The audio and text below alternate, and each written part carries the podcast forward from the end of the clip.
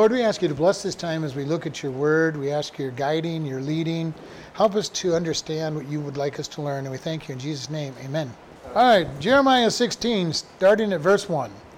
The word of the Lord came also unto me, saying, You shall not take a wife, neither shall you have sons or daughters in this place.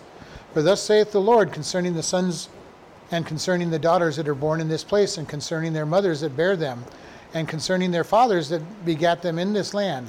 They shall lie down in grievous deaths, they shall not be lamented, neither shall they be buried, but they shall be as dung upon the face of the earth, they shall be consumed by the sword and by famine, and their carcasses shall be meat for the fowls of heaven and for the beasts of the earth. For thus saith the Lord, Enter not into the house of mourning, neither go to the lament, nor bemoan them. For I have taken away my peace from this people, says the Lord even loving kindness and mercies. Both the great and the small shall die in this land, and they shall not be buried, neither shall men lament for them, nor cut themselves, nor make themselves bald for them, neither shall men tear themselves for, for them in, in mourning, to comfort them for the, de- for the dead, neither shall men give them the cup of consolation to drink for their fathers and for their mothers. You shall not also go into the house of feasting, or sit with them to eat and to drink. For thus saith the Lord of hosts, the God of Israel Behold, I will cause to cease out of this place in your eyes and in your days the voice of mirth, and the voice of gladness, and the voice of the bridegroom, and the voice of the bride. We're going to stop there. uh, this is given a very rough picture of what's coming. So God is speaking to Jeremiah and the first thing he says, Jeremiah, you're not going to take a wife. Now that would be hard enough in that in that statement, but then he's going on to make it what Jeremiah is being used for is a picture of what's happening to Israel. And so he says, You can't have a wife and you're not going to have any children. Now, this is a pretty interesting statement. You know, Jeremiah has been preaching, he's going to live all the way to the end of the kingdom, and he's not going to have any descendants. And that was God's command. Don't do this. Now, God doesn't tell all of his children not to get married, you know, thankfully. but he does tell certain ones not to get married over their, over their times. And this is for Jeremiah, and he's going to give the reason. And he says, For thus saith the Lord concerning the sons and concerning the daughters that are born in this place, and the mothers that bear them, and concerning their fathers that begat in this land. So he's including everybody, all the families. Because this is the word to the families of this land.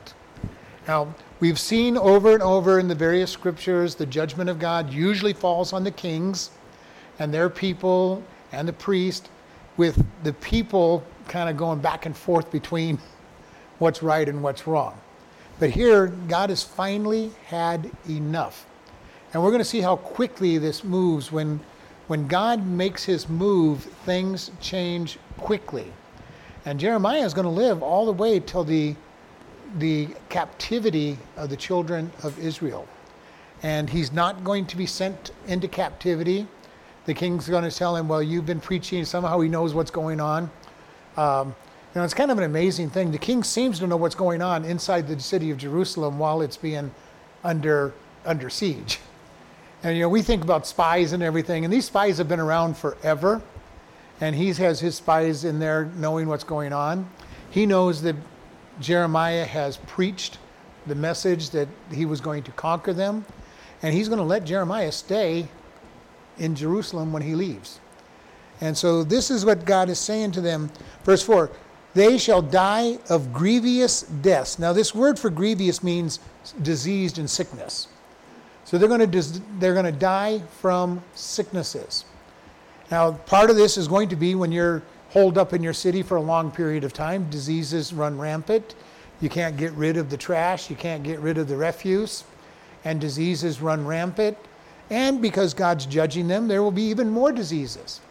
And this is something I'm expecting to happen more and more in our world is that God is going to send diseases that we can't seem to conquer. You know, the first big one that I can remember was AIDS. AIDS was going to destroy the world. You know, now COVID was going to destroy the world. Uh, now it's monkeypox for some reason, even though it's a very small population that doesn't die from it. Uh, but there's going to be more diseases because God is going to start with diseases, showing man that he is not as smart as he thinks he is. Here's a disease that's going to kill lots of people, and let's see if you can figure it out. Are you smart enough to to solve this? And we're going to see more and more of these diseases coming across. And COVID was just our most recent one. And I don't care whether it was man made or, or God made, it doesn't matter to me. It still did a lot of damage, you know, or relatively a lot of damage. You know, about 1% of the population of the world died. But there will be other diseases that come along that are going to be hard. And God says disease was going to be the first thing that they were going to be facing in Jerusalem and that land. And he goes, you, and they shall not be lamented for, neither shall they be buried. You know, so this is going to be interesting. They're going to be dying so fast that nobody can get rid of them. Especially when you're inside the city, there's only so much land land space for burying people in the first place, and and most cities don't have that space to be able to bury them. So, and when they're surrounded, they can't take them outside the city. So there's they're not going to be buried, but even worse, they're not going to be lamented. And this is something that is really hard because I understand, even though as a Christian I'm looking forward to dying and I celebrate the death of somebody going home, there is a sadness. That person is no longer in your presence. Yes, they've gone home and we should, and I think we should celebrate and have a good time, but there is an element where we will miss that person, especially if they have, you know, they've been a teacher or a leader of some sort, they will be missed. And you know, I've told I've told my family when I die, I want you to have a party. I want joyful music. Uh, you know, some glad morning when this life is over, I'll fly away. Those type of songs. Uh, I went home. You know, went homeward bound. You know, I want I want a celebration. I don't want sadness. Now, I hope people are going to miss me, but at the same to- token, I went home. And so this is the key on his. He says there's not a lament. When you mentioned before the king, is the king in the city or is he outside of the city? Which you know about the spies and stuff. Well, Nebuchadnezzar is outside the city. Oh, okay. Oh, But somehow, when he takes over the land, he knows what's been going on inside the city. oh, that's what I thought, that he was outside. Yeah, he's outside the city. Jeremiah is inside. Yeah, but when the city is conquered, he knows what's been going on inside the city. I just want to make sure I was clear on that. And, and the thing about that is they don't have radios to broadcast out, so I don't know how he gets all those messages uh, to know what's going on, but he does know what has been going on inside the city. And you know, this is not ab- abnormal. If you've studied any history or everything, it seems like everybody always knows what the enemy is doing. And uh, it's, it's the, and if you have spies, then they have spies, you know, investigating you as well. And so this is what went on in there. Uh, so he says, You will not be lamented, you shall not be buried, but you shall be as dung upon the face of the earth. Now that's quite a vivid description. Um, you know, that dung has been left and not, not been buried and gotten rid of. And just makes a messy, messy thing and causes, causes disease, which is even going to make it worse. And then he goes, they shall be consumed. Now, now, besides the disease, they shall be consumed by the sword and by famine. So, not just diseases, but battles and wars, and they're going to starve to death. Now, I think I'd rather die by, by sword if I'm going to have to die. You know, I don't want to die by famine. I don't want to desi- die by disease. If I'm going to have to die, let's make it a sword and make it real quick. Get it over with. But he says, so here we have three different ways they're going to die. And this has been presented oftentimes in, by our prophets. You're going to die by disease, by famine, and by, by the sword. And then oftentimes by beasts. You know, they throw in a fourth one. Uh, and then it says, and they shall be consumed by the sword and the famine, and their carcasses will be meat for the fowls of heaven and for the beasts of the earth. They're not going to be buried, but the animals are going to feast. And this actually does happen. If you go to a battle site where somebody hasn't been buried, when the bodies haven't been buried, you will see the carrion birds all over the all over. Especially we see them anyway with vultures all around us.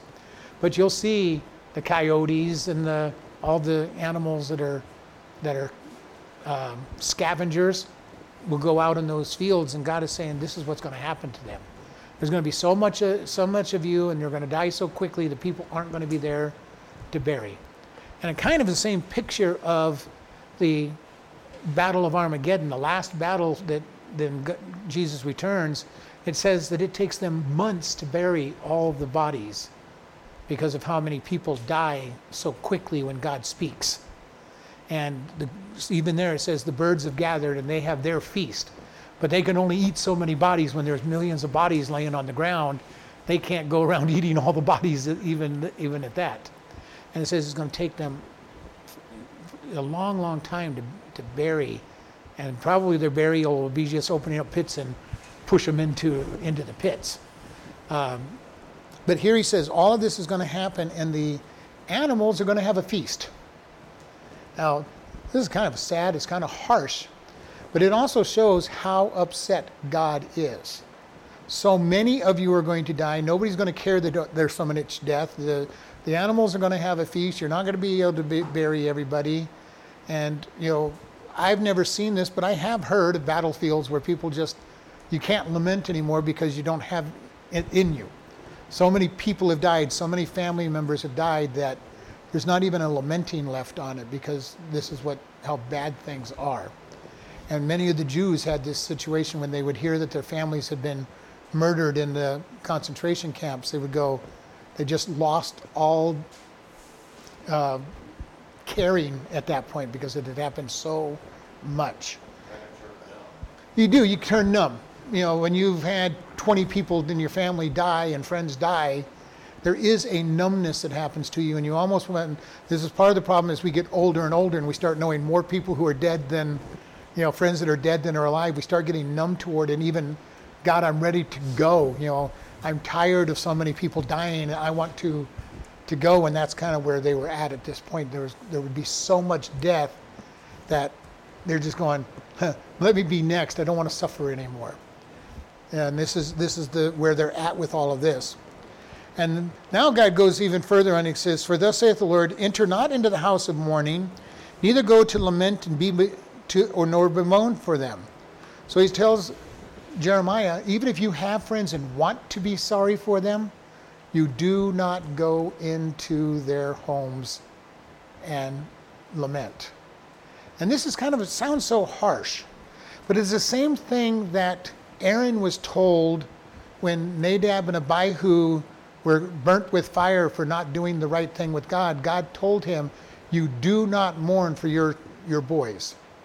They were wrong, they were misbehaving, they did not do things the way I have. And if you are mourning for them, you are showing people that you are more concerned with your children than what is right. And so this is where Jeremiah is hearing the same thing. Do not go into the homes of these people that are misbehaving and, and disobeying and make it look like it's okay with God that they were that they were misbehaving. And what he's telling them is their death was just and don't go out and mourn for them. Now, this is going to be hard, especially if it's somebody he knows really well. You know, don't go into their homes because and the God says, For I have taken my peace from this people, even loving kindness and mercy. Now, we've talked about this in several times. The word for peace in Hebrew is shalom. That is their greeting. Even to this day in, in Israel, when they're speaking in their language, they will say shalom. And the word literally does mean peace. It means nat- national peace, physical peace, spiritual peace. It's a very encompassing word that really means just about everything you know, have a good day. You know, it encompasses every greeting that you could possibly think of and say, Shalom, peace to you. National peace, you know, spiritual peace, peace in your emotions. It's a very powerful word. And God says, I have taken my peace from you. Not just national peace, because they're going to be conquered, but all the peace that comes with spiritual and emotional peace. This is the greatest thing for us as Christians. God promises us that we have a peace that passes understanding, that even when we might think that all hell is broken loose in our life, we know that God is in charge and we can still stay peaceful in the midst of it. You know, and this is, God is telling them, it says, I've taken my peace away. I am not giving them any comfort in all that's going on. And as a matter of fact, I have no loving kindness and mercy for them. No mercy, no grace for them. He is at the end of the rope and he's tired of everything that they have done. I hope that I never see God get that way with our nation. Unfortunately, I think he's getting close to that point in our nation. And the problem is, once we get that place, the righteous will suffer as much as the unrighteous. And I don't know what the ratio is to keep it from, from toppling over. Uh, Abraham went down to 50 and said, if there's 50, we, you know, uh, 10. He went down to 10, and God said, I'll, I'll save him for 10. And there wasn't even 10 righteous people in the entire town of, of Sodom and Gomorrah. Uh, what is the ratio? I don't think there's a hardcore ratio, but you can see that God is willing to protect for a handful of righteous. Yeah, and I don't know how, when America is going to drop below that handful of righteousness, righteous people, and judgment will fall. I think it's awfully close. I'm watching what's happening in our country and going, God, this is unbelievable what's going on. How much people don't care for God and His ways. And I'm not even talking about democracy and all that other stuff. I'm, I'm sad to see that stuff go, but I am sad to see the walking away from God's standards that are going on out there. And people calling what they're, what they're trying to do good and saying, well, you all have to just accept this because this is good. And if you don't agree with it, you're bad. And we read the Bible and go, isn't that what God said was going to be done? That good would be called bad and bad would be called good. And then if you are somebody who stands up for God, you're going to be called bad and you're going to be the enemy of the state. And we look at all this, and Jeremiah is told, don't go in there. Do not make them feel like God is on their side. He goes, because I am not on their side. Because he, re- he was a prophet. He represented God. As much as the people didn't want to hear God, whatever he did, he tacitly approved of it. So if he goes into their houses and mourns with them, he's giving the tacit approval that God is on your side and he is sad that the judgment has fallen. And this is something we as Christians have to be careful of. What do we show people by our actions? When people are doing wrong and God brings judgment and we go, well, I'm really sorry that that happened to them. What are we saying? God was, God was outside of his rights to be able to judge you for that action. We need to be very careful. Well, you want to be careful how you do that too. The, the key to all of this is speak the truth in love. You know, and that is tough. It is tough when they go, you know, you know, God, God said this was coming. You know, you, you know, and this is why I always hammer on there are consequences for actions. And we tell them at the prison all the time when you do something wrong, there is a consequence for your action. When you don't show up to class like you're supposed to and you get ridden up and, and they take away privileges, that's the consequence for you not doing what you were told. And we have to do it nicely, we have to do it in love. Now, I know many Christians, they just get, ah, you're getting what you deserve. You know, you, you really deserve this. You know, we don't want to go quite that far. But there is this point where God said this was coming. Do you not want it to come in the future? Repent and turn to Him because the consequences will continue to come. And we, you know, there's a difference, and I've, you know, mentioned this before. You know, there's an old joke about two pastors trying to get a preach, you know, get a job at a church, and they both preached on hell. And the one guy got and the other guy who didn't get it goes, "Well, why didn't I get it? We told, we used the same message, the same." He goes, "When you spoke, you sounded like you wanted them to go to hell. When he spoke, it sounded like he didn't want them to go to hell." But do you understand what I'm saying on that? There, there's a way to say things that can be very hard to understand and very hard for people to care about, but you can say it in such a way that says, I don't want this to happen to you. And that's basically in this case. Jeremiah is being told, don't go into the house of mourning. My peace has been taken away. If you're going there, you're basically telling them God's okay with what's going on. And it's a hard place to be. I, I think it's hard for Jeremiah to have to handle. He's got family and friends that are dying. He wants to go mourn for them. They, they're, they've been, they're no longer there. And he's being told, no, you can't go in there because you represent me and I'm not, and, they, and I'm bringing this punishment upon them and I can't be looked at as if I'm doing wrong in their punishment. And this is something that is very hard to understand. Then in verse 6 it says, Both the great and the small shall die in this land. They shall not be buried, neither shall they lament, shall men lament for them, nor cut themselves, nor make themselves bald for them. So now he's saying this death is going to hit the great and the small. And this is something that somehow, when people are famous and rich and all this, somehow they think they're above all the other rules for people at times. They get to a place where they feel like I'm entitled to do what I want because I've got money, power, prestige, you know, so that gives me the, the right to do whatever I want. And God says, I don't care whether you're great or small, you're going to die, and nobody's going to lament you. And this is probably going to hit the, the, the, the great more than the small. Than the small. You know, they expect everybody to care that they die. What do you mean nobody cares that I died? I've got all this money. I've been building buildings. I've been I've been the captain of industry. What you know, I've been the, the great sports legend, the singer, the actor, whatever it might be. Everybody cares and knows me. So why won't they lament me? And God says, it's, the, death is going to be so great that nobody's going to care how important they think they are, because death is so high. And this will be what happens in the tribulation period. We've talked about this. I've calculated through the various, you know, quarter here, third here. 66% of the population of the world will die in seven years. That's a lot of death. People are going to get to the place where they just don't care about death anymore. Because, eh, you know, two out of every three people are dead, and you're going to, there is no way you're not going to know a number of people that have died. And so death will start to mean nothing you know, yes, at first everybody's going to care when a quarter of the people die here and a third die here, but after a while there'll be so much death that people become numb to it. And that's what even what happened in the concentration camps of Hitler.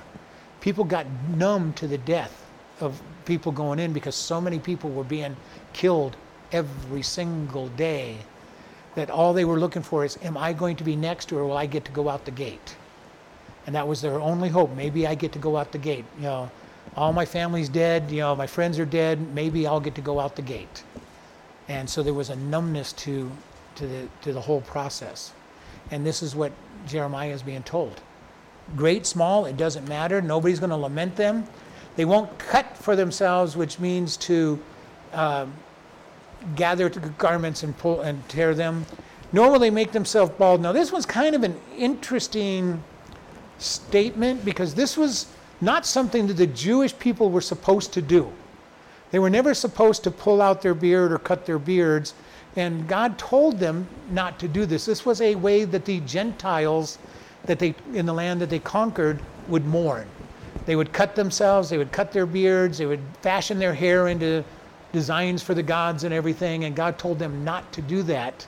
But it also shows how far removed from God the children of Israel are because they're doing the things that God told them not to do. And remember, in Second Chronicles, we were talking Jeremiah, uh, Josiah found the, they found the book of the law, and Jeremiah is alive during this period of time. He's, he's young and just starting during this period of time. And Josiah brings about a great revival. He looks and says, Whoa, look at all the things we're not doing right. He had them read the first five books of, of the Bible to him, the Pentateuch, which is called the Law, and he looked at it and he heard it and said, uh, We're in trouble. God, God has every right to destroy us because of how bad we are.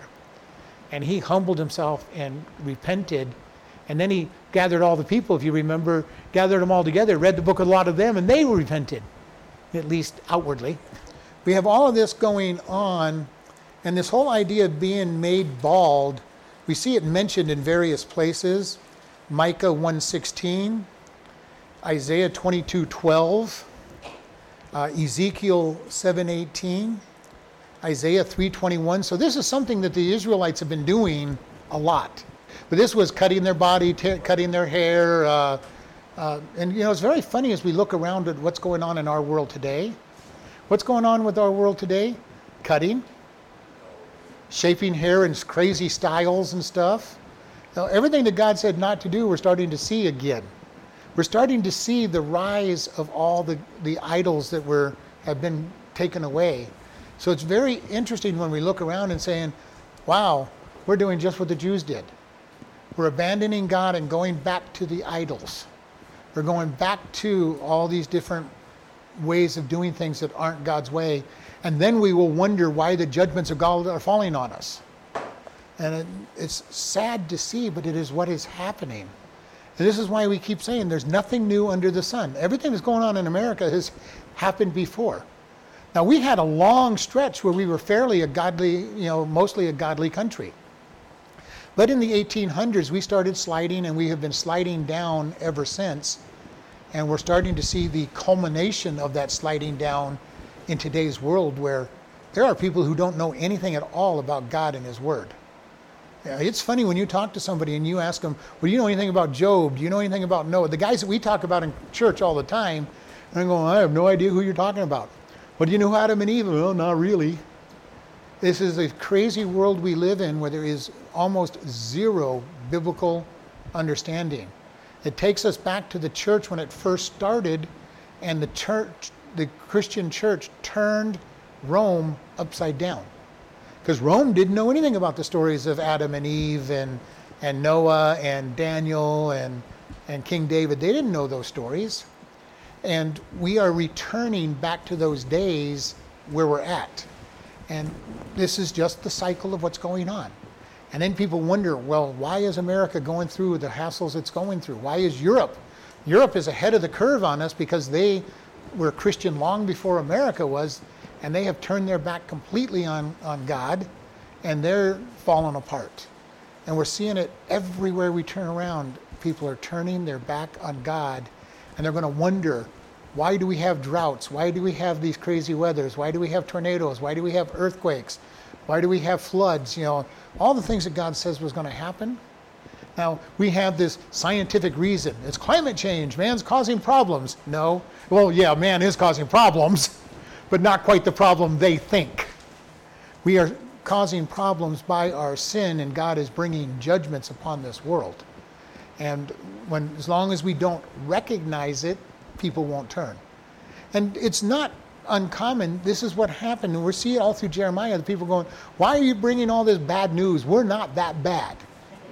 All right? Hosea had the same thing. He's preaching to the northern kingdom. You guys are sinning. You're doing, what's wrong with you? You're just jealous. We've got, you know, prosperity's running rampant and, you know, we have all these good things. Would you just shut up and go home and quit telling us about God bringing judgment? And then judgment fell. And God's judgment falls quickly when it, when it comes. And we see it all through the scriptures.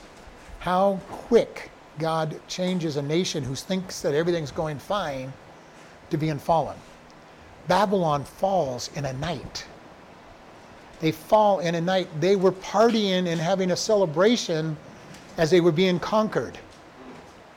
Uh, if you read Daniel and the writing, handwriting on the wall, they were surrounded by the enemy and they were partying and having a great time as the enemy came under the wall and conquered them in one night. And they fell. And they thought they were everything was going good. And we see it over and over in the scriptures where, where people are thinking everything is going good and God's judgment falls almost instantaneous. And we see it, and unfortunately, it's going to happen in our world. But when things change, it's going to change quickly because I think we're at the end days. I think the Antichrist is going to show up very soon. And when he does, everything's going to fall apart.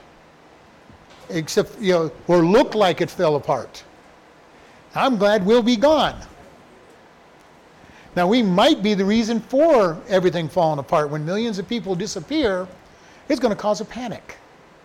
and that's going to be a big panic. You know, you lose, and you know, they got upset when COVID, when hundreds of thousands of people died, you know, a million people around the entire world. You have millions upon millions of people taken from this world in a, in a blink of an eye. What kind of panic will there be? key positions, key jobs no longer there. You know, I work out at the prison, and I and I know if one prisoner isn't where they're supposed to be when they count, it's a major problem. You know, they they will lock down, they will you know do uh, building by building searches. They'll send crews on the they'll e- add extra perimeters and be doing perimeters to make sure nobody is out further on, and it becomes a pain. There's a lot of Christians in that prison. When the rapture comes, it's going to be a panic in a prison.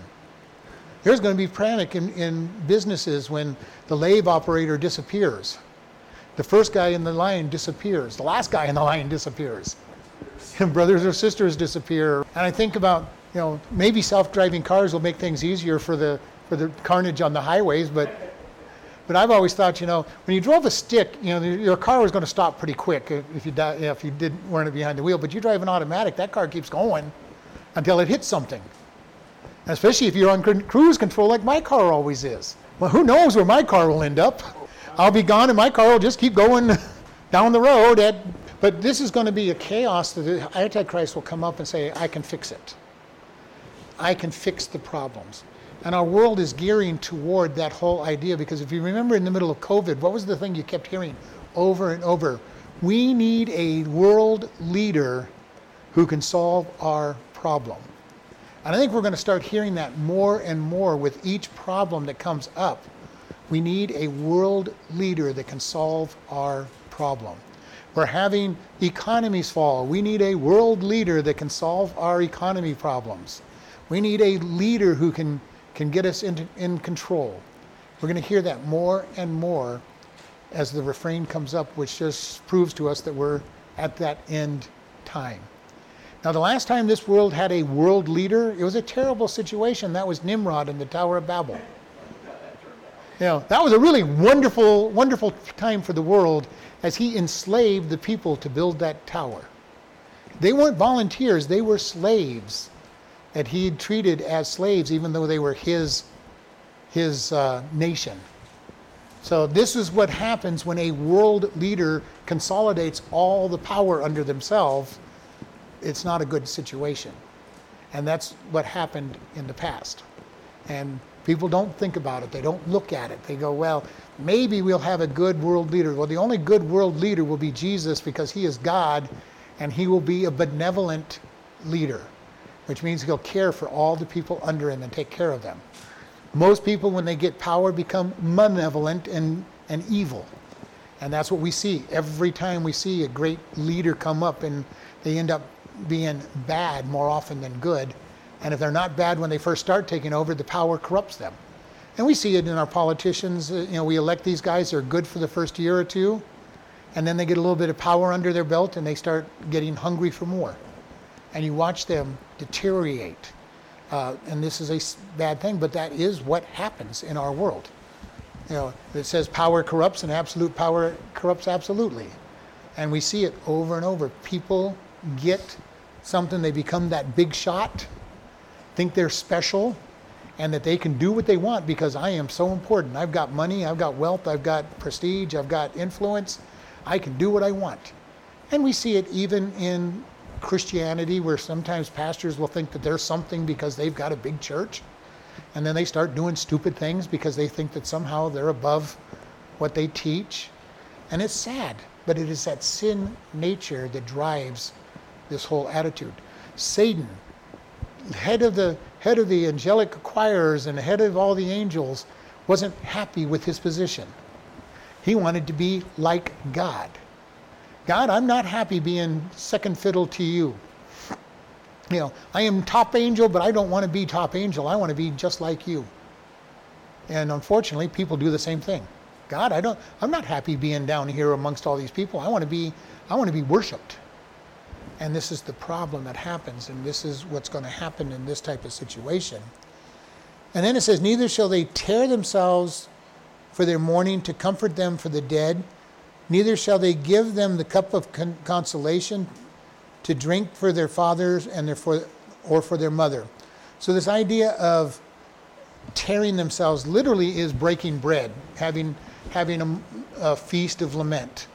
And, you know, we look at it as churches will gather together and you know have a fellowship after after a funeral service. Uh, what's the word that I'm looking for? Uh, wake. Many places will have this wake where everybody just feeds and feasts and you know For, for some, when it's not a Christian one, it's a chance to get drunk and try to forget everything and lose your lose your lose your lose your feelings completely. The Irish. the Irish wake. But he's saying, You shall not have these wakes, you shall not have mournings, you shall not uh, comfort them for their dead, you shall not give them the cup of, cup of consolation, the idea of drinking yourself silly. uh, know, and this has been something that has been out there forever. People, when they have problems, will oftentimes try to medicate themselves with alcohol and drugs. Uh, and this is not a good thing to do, but it has been done for many, many millennia. that, because that is what man does. When Noah gets off the ark, you know, he build, he creates a vineyard, and what's the first thing he does when he gets his vineyard? He creates wine and gets drunk. And I, you know, when I looked at that, I go, I think I understand part of what he was looking at. He's looking at a world that had millions and millions of people, if not trillions of people, well advanced with civilizations all around him, and now everywhere he looks, there's nothing but devastation, and there's eight people alive. I think that would be a very hard thing to have understood and taken care of. God, we built this great big boat. We could have had so many people in it, and now there's only eight people. Look at all the people that have died. And I understand probably where he was coming from. Never wanted to get drunk, but I can understand why he why he probably did what he did because it was so devastating to, to look out and say, it's just me and my family. Everybody he knew was no longer alive. No civil the civilization he knew was no longer there. All the buildings, all the cities, all the towns, and you look over that it's not like it had been blown up and there was ruins everywhere. It had been buried by water and was gone. A big flood wipes out all signs. Lost everything except whatever he put on the ark. Then he says in verse 8, You shall not also go into the house of feasting and sit with them to drink and eat and drink. So not only the mourners, but the feasters, he says, this is not happening. And we're told in the New Testament that when Jesus returns for his church, it will be like the days of Noah and also the days here, where men were given in marriage and feasting and drinking and having parties and everything, and all of a sudden destruction falls. And even in Jerusalem, these people were having feasts and marriages and doing all these things and enjoying, quote unquote, life. And Jeremiah was said, basically, he had a pretty boring life. He wasn't allowed to go much of any place. Don't go to the mourning, don't go to the feastings, you know, and preach this really wonderful news that everybody wants to hear. So he had a hard time.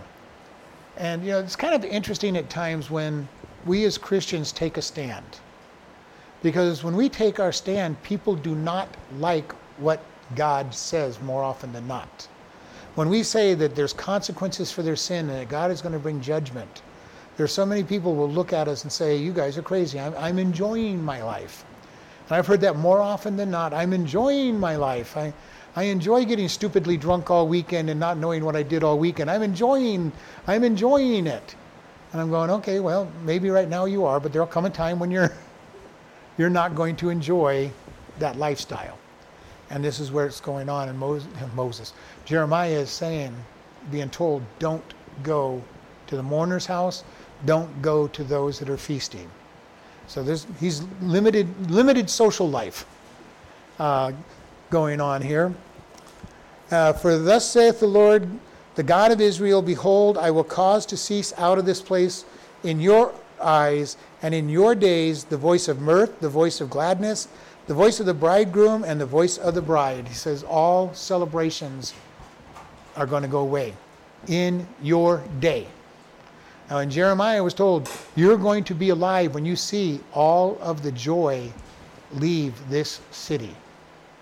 And when they're surrounded and they're suffering, joy disappears. And he is going to see all of this going on and know that God said that it was going to happen. This is the great news for us. When we read God's word, we know what's going to happen to a degree. We may not know a timeline, but we know what's going to happen. The Antichrist is coming. And the world is going to fall apart so that he can take over and say, hey, I'm your savior. I, am I'm, I'm the one, and hey, Jews, I'm going to get you your temple, so, so trust me because I'm the Messiah. And they're not going to open their Bibles and say, well, did, were you born in Bethlehem? Did you, were you born of a virgin? Were you, you know, all these things. They're not going to look and say, well, did you come out of Egypt? Were you born, born in Bethlehem? They're not going to follow that. They're just going to look and say, hey, he's given us what we want. He's our Savior. He's the Messiah and they're not going to compare their scriptures because most of the Jews don't know their scriptures, unfortunately. Uh, and so they're not going to be looking at them. Verse 10 And it shall come to pass when you when you shall show this people all the words, and they shall say unto you, Wherefore has the Lord pronounced all this great evil against us? Or what is our iniquity? Or what is our sin that we have committed against the Lord our God? Then you shall say to them, Because your, your fathers have forsaken me, says the Lord, and you have walked after and have walked after other gods, and have served them, and have worshipped them, and have forsaken me, and have not kept my law, and you have done worse than your fathers, for behold, you walk every one after the imagination of his evil heart, that they may not hearken unto me.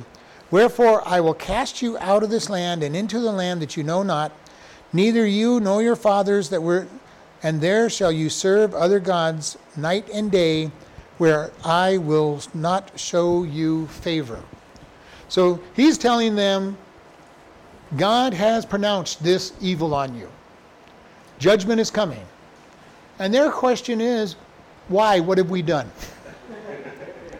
what is it that we have done that is so bad? We live here in Jerusalem. There's a temple of God's temple is right here in our town, and, and we are his children, and we we love him, and well, we love other gods too, but that's beside the point. We love him, his, his temple's there, and they're going to be asking, What have we done? What is our iniquity? Why is God mad at us? Don't we hear those same statements in today's world? God's bringing judgment. Why would He bring judgment on us? I mean, look how good we are. Look how, look how righteous we are. We care about all these other gods and, and things. You know, we're, we're a really good people. We do what we think is right, and why would God judge us? And we hear that in our day and age, and the same words were being spoken by the children of Israel in, in, Jer- in Jer- Jeremiah's day. You know, what, why, why has God done this? What, is, what, is, what evil have we done? What, you know, what is our iniquity? What is our sin? Why, why would God judge us? We're just trying to be nice to everybody, no matter who they are and what sin they commit. We're going to be nice to them. We're not going to tell them it's a sin. We're just going to be real nice to everybody. Why? How could God be against that? Well, God's against sin. And we need to be able to understand that we need to stand for God and be following Him. And the children of Israel saying the same thing.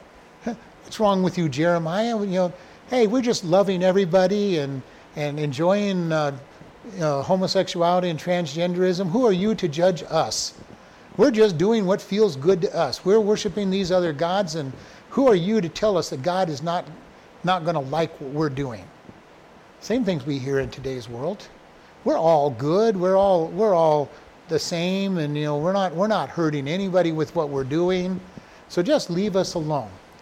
And that's what was being said at this time. And then he says, and this is what you're saying, because your fathers have forsaken me. So this is going back to Amon and Jehoiakim and Jehoiachin, uh, because your fathers have abandoned me, forsaken me, this judgment's coming.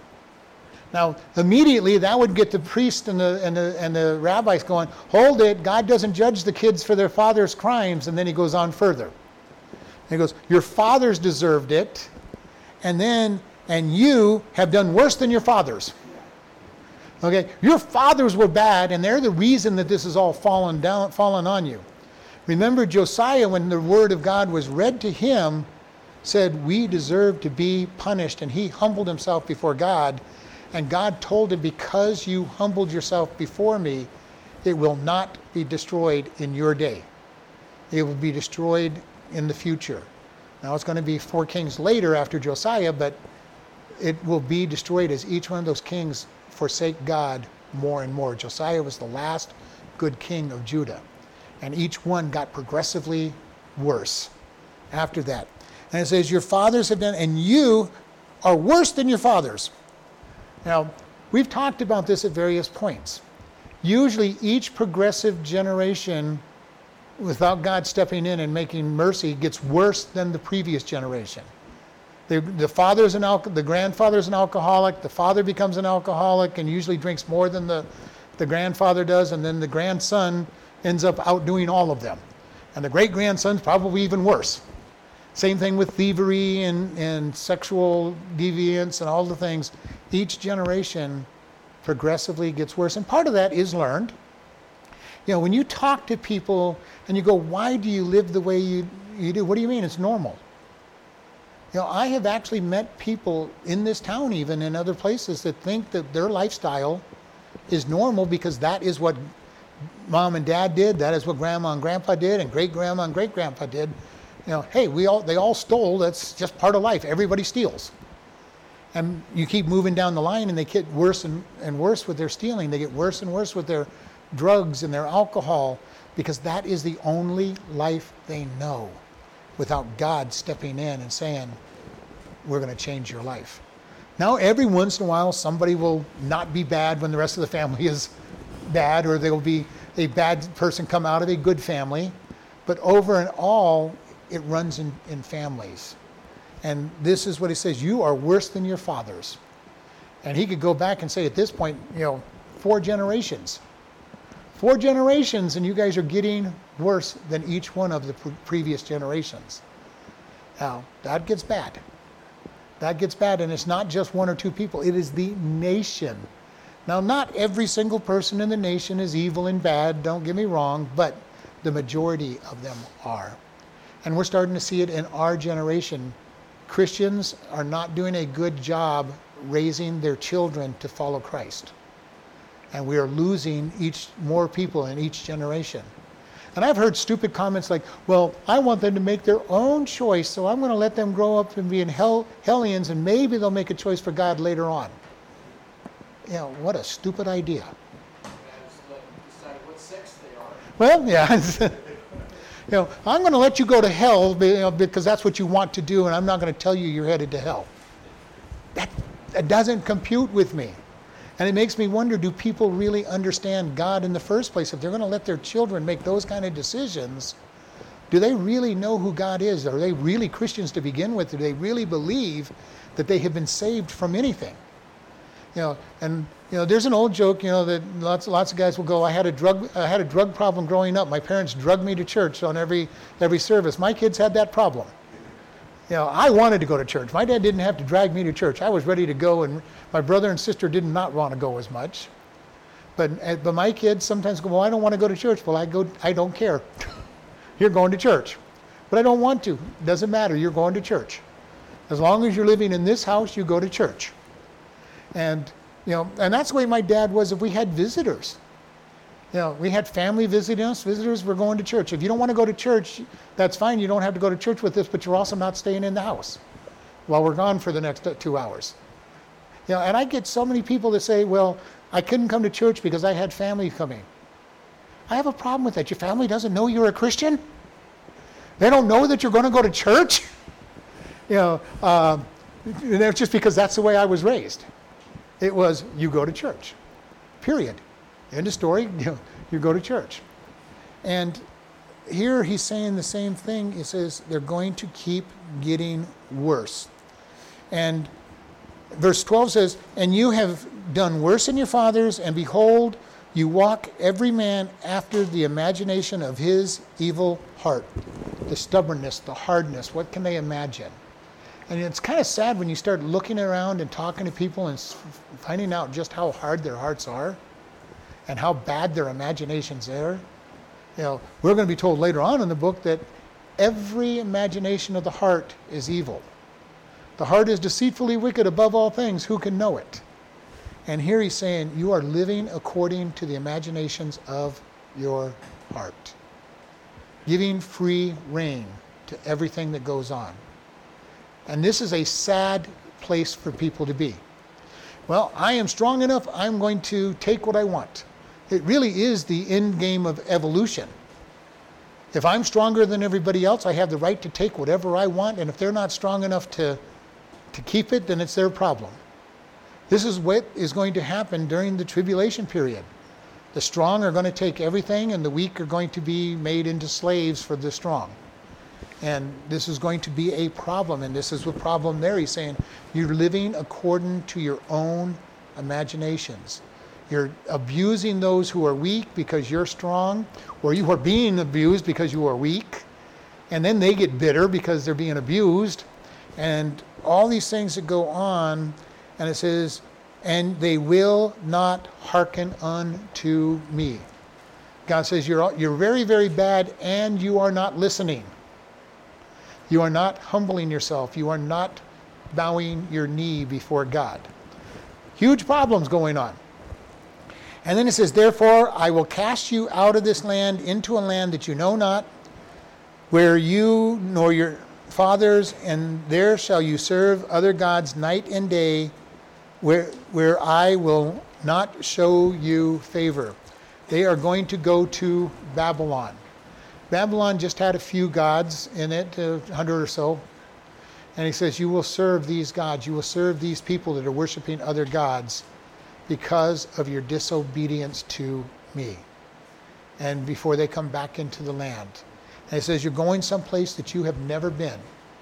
Because they were used to the Philistines and the Edomites and the Ammonites and, and the uh, Syrians and all of that. They knew those ones. But this time they were going to be taken across the Euphrates into a country that they did not know. They did not know the language, they did not know the customs at least in the Middle East, their, their customs were all very similar. They knew what to expect, even though there was an enemy conquering them, they knew what to expect. When they went into Babylon, everything was different. Totally different government form than they were used to. Everything was going to be completely different for them. And they were going to be taken in a place where their language was very different, because in the Middle East, they all spoke basically forms of Aramaic. They spoke Hebrew, but the other Aramaic places all spoke a language that was similar. They're going to go to Babylon. And the Babylonian language is quite different from the Aramaic they're used to. Similar in some ways, but very different. And they're going to suffer. And God says, This is what you're going to do. You are going to go, you're going to serve these other gods, and I will not show you favor. I am not going to bless you in that land. And this is going to be what they go through for 70 years. That they get put into captivity for 70 years. And God says, I'm not showing you, I'm not showing you favor. Now we know that this isn't 100% for every single person because David gets a lot of, uh, Daniel gets a lot of favor, Shadrach, Meshach, and Abednego get a lot of favor. People who are worshiping God will see God's mercy.